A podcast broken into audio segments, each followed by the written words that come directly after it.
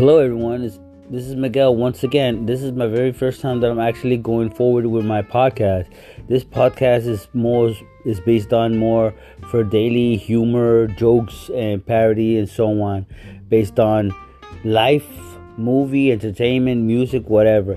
Don't mean no disrespect to nobody. I just try to make a joke out of life because life is too short and we all have to enjoy it each and every way possible.